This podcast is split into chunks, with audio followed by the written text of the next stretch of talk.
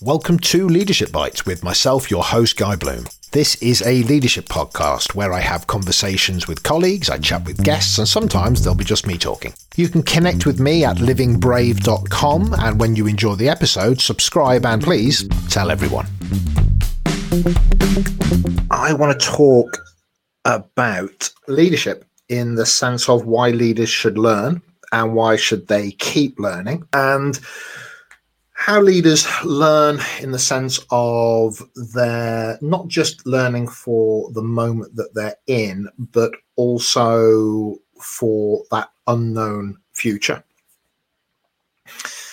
And I think that's really key that that relationship with learning goes beyond just the task at hand and goes beyond just that need to fulfill what it is that is you're dealing with right now. So I think that's a really key component of a person's relationship with learning.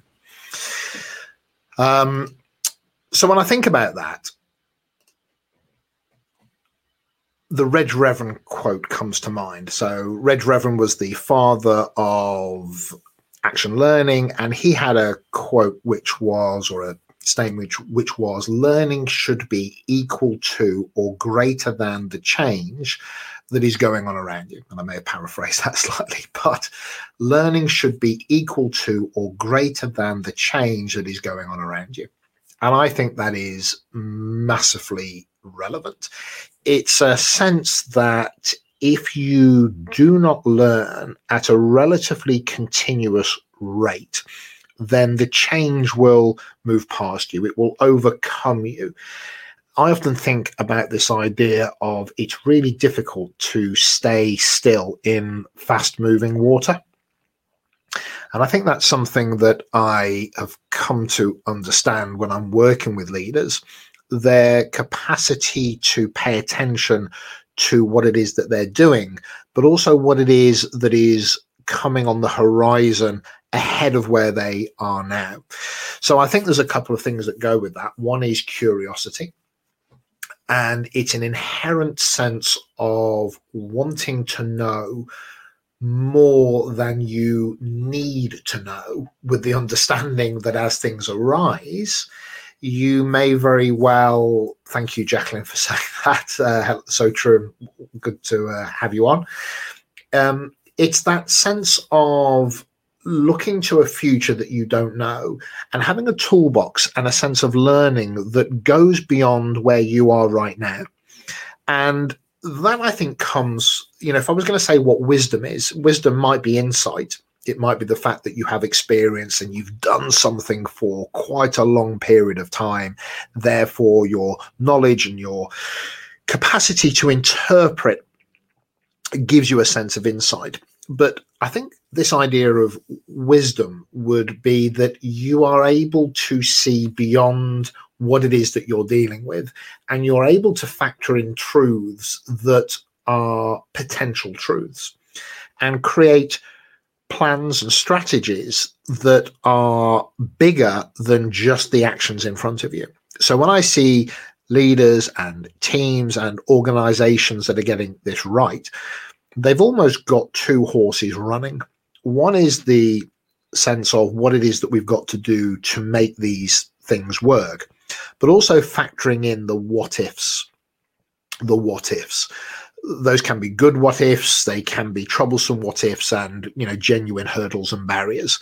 And the capacity to hypothesize, the capacity to have truths that you can sit with and plan for comes very often from a sense of learning that is beyond what it is that your organization or you are just dealing with. So that interest, not just in your market, not just in your own product, not just in your own service, but what might be happening in other organizations, in other markets that might seem completely disconnected to you this sense of what are other successful organizations paying attention to? And when things go right and wrong, what is it that's happening for them that we can take on board maybe not from the position of what they have to do operationally to navigate, because that might be contextual to where it is that they sit. But what are the mindsets? What are the behaviors? What is it that me as an individual, we as a team might need to do and think and understand and know to handle these things as they um, as they arise. So for me, this idea of leaders learning sits beyond process and task. It goes, do I know how to give feedback? Do I know how to write a project document? Do I know how to read a P&L? Right. Those are all, in some respects, the givens. That's the the need to be competent in the craft of the role that you inhabit. But I think the leadership mindset is a mindset that, in this context, sees beyond the event horizon. And I think that's a good way of thinking about it where can I see up to? And that's just like you're walking along the road and you look ahead and there's there's a line and you can't see beyond that. That's called the event horizon. But can I what can I know, hypothesize, and think about that goes beyond that? And that has to come from curiosity. It has to come from not a knowing the answer, but from a sense of having enough of a span of thinking and experience and enough familiarity. I think that's another word, another familiarity with things that might sit outside of the role that if they come to be, I'm not surprised by them. We as a team, we as individuals have taken our brains and we have thought about things that sit outside of what it is that we're dealing with today. And we do that not just as an intellectual exercise, but we do it with the understanding that in doing so, we have a familiarity with that space. So I teach martial arts and I particularly focus on reality based self defense. So, self defense.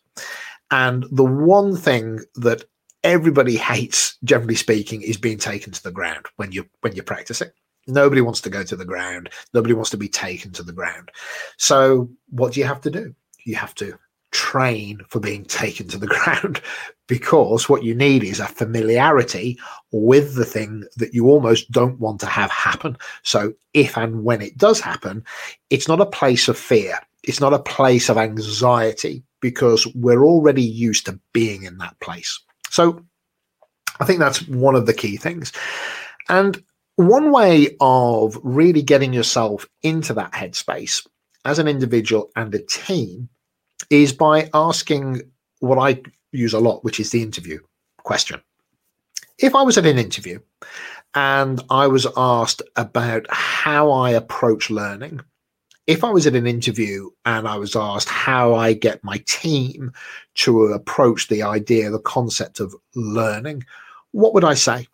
What would I say that would show that I have a capacity that goes beyond what it is that is in front of me and how I get my team to look at being able to hold the truths of dealing with the day job, but also have an eye to the future and even a familiarity with it. So as these things arise, we're operating in a future state just as much as in some respects we are in the present space. And that's a really powerful way of challenging yourself. Do I have an answer for that? Because if I don't have an answer for that and I don't have a fluency around it, then not only would I maybe not do very well at an interview, but what it would be saying is I haven't thought beyond a very, very linear way of thinking, which is actually what would I want to get across in an interview? That I'm very, very good at dealing with the stuff that's in front of me. Or, well, no, of course, it's a given that I can do that, but me and my team or the team that I'm in and I will contribute to actually can hold another set of truths that sit outside of what it is that we're dealing with right now. So, from that point of view, think about the interview scenario. Think about how you would answer it, but also maybe think about how you would want somebody to answer it. Think about if you're recruiting somebody into the team and you wanted to have a sense of their ability to stay Reg Revans, learning must be equal to or greater than the change that's happening around you. Think about how you want people to respond to the question how do you stay current? How do you ensure that you aren't being left behind? How do you maybe bring the outside in and help us look and maybe see the back of our own heads? It's that Johari window stuff, right? The stuff that we've got that we're blind to. How would you bring that knowledge in? And, you know, if somebody responded, Oh, I wouldn't do that. I mean, you show me the job and that's what I'll do. And, you know, other than that, I'm, I'm not really paying attention to the world. Or depending on where they're operating, you may very well have a sense of mm, this may or may not be the person for me. I mean, the market is probably full of people that can do a job. But what you might be looking for is somebody that can do the job and have an eye to those unknowns. And we can talk about a VUCA world, we can talk about tame and wicked, which I think is another great way of leaders and teams having to think about what is learning about. So Rittel and Webber propose this idea about tame problems and tame problems are things you've tamed. We've i we you we've done this before so we have a template for it and we can approach it through a lens of well either i've done it you've done it or if we combine our truths we'll we have an answer because it's a tame problem. And then you've got these wicked problems. These are the things that we haven't dealt with before. These are the things that I don't I don't have the answer. And actually you probably don't have the answer either. So what is it about us that is going to help us deal with those situations? So I think that's really key. I think there's a a capacity for have we trained ourselves that we can learn at pace? Do we know where to go? Do we know who the experts are? The books we might need to read the podcasts we might need to listen to the experts that we might need to reach out to the forums that we can pull upon the the network of people that we could reach out to that would sit maybe outside of our own initial kind of group of people that work in the organization. But um, give us the capacity to reach out maybe globally at pace because within our learning, we have interacted with other people, we have created relationships with other people, and we know where to go and who to look for. And to activate that only when it's needed is quite tricky. It's like realizing that you've got to run. Okay. For some reason, you've got to run quickly and then going, right, I must now get fit. Well, of course, you know, good luck, right? It's not that you can't get fit and then start running, but you need to be able to run now because you've put the training in or you have a certain capacity to do so.